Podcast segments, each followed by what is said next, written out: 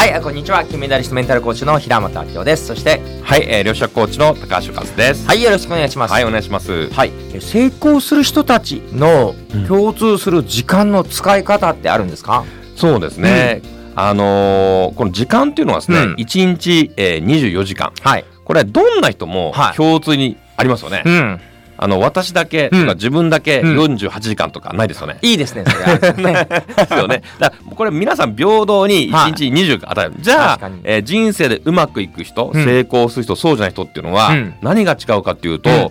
こう時間の使い方が違うんですね。うん確かに。うん。じゃあどういう使い方をしてるかっていうと、うんこれまあ私がいろんなせ世の中で成功してる方とかすごく結果出してる方に、うん。おお伺いするとですね、やっぱりこうできるだけこう人生のうん。ミッションとか、うん。人生の目的ですね、うん。こう何のためにその時間を使うのは明確なんですよね。うんうん例えば私だったら世界中の人々に夢と希望を与えて、うん。えー愛と感謝を満たすとか皆さんの夢を叶えることが私の人生のミッションなんですけども、うん。そのために、うん。例えばセミナーをやったりコはい。ーチングやったり、まあ、うん。こういった音声で配信したりしてます、うん。なので、えーそのための時間の使い方私にとってはうん。有意義な時間、うん。で世の中の成功者も同じで、うん。やっぱ人生の目的とか、うん。ミッションに、うん。えー使う時間はまあうん。有意義な時間、うん。でもそれ以外はもう無駄な時間っていう,、ことなんですよね。うん。なのでいかにこの人生の目的に向かって、えー時間を使ってこれが成功者の共通する、えー時間の使い方なんじゃないかなと思います。なるほど。目的の、えー人生の目的とか、はミッションとかね、はい、あのスティーブン・コビー博士で言うと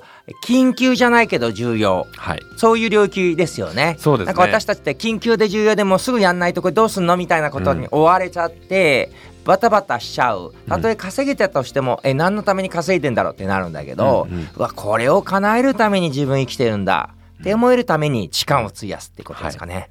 そうですね。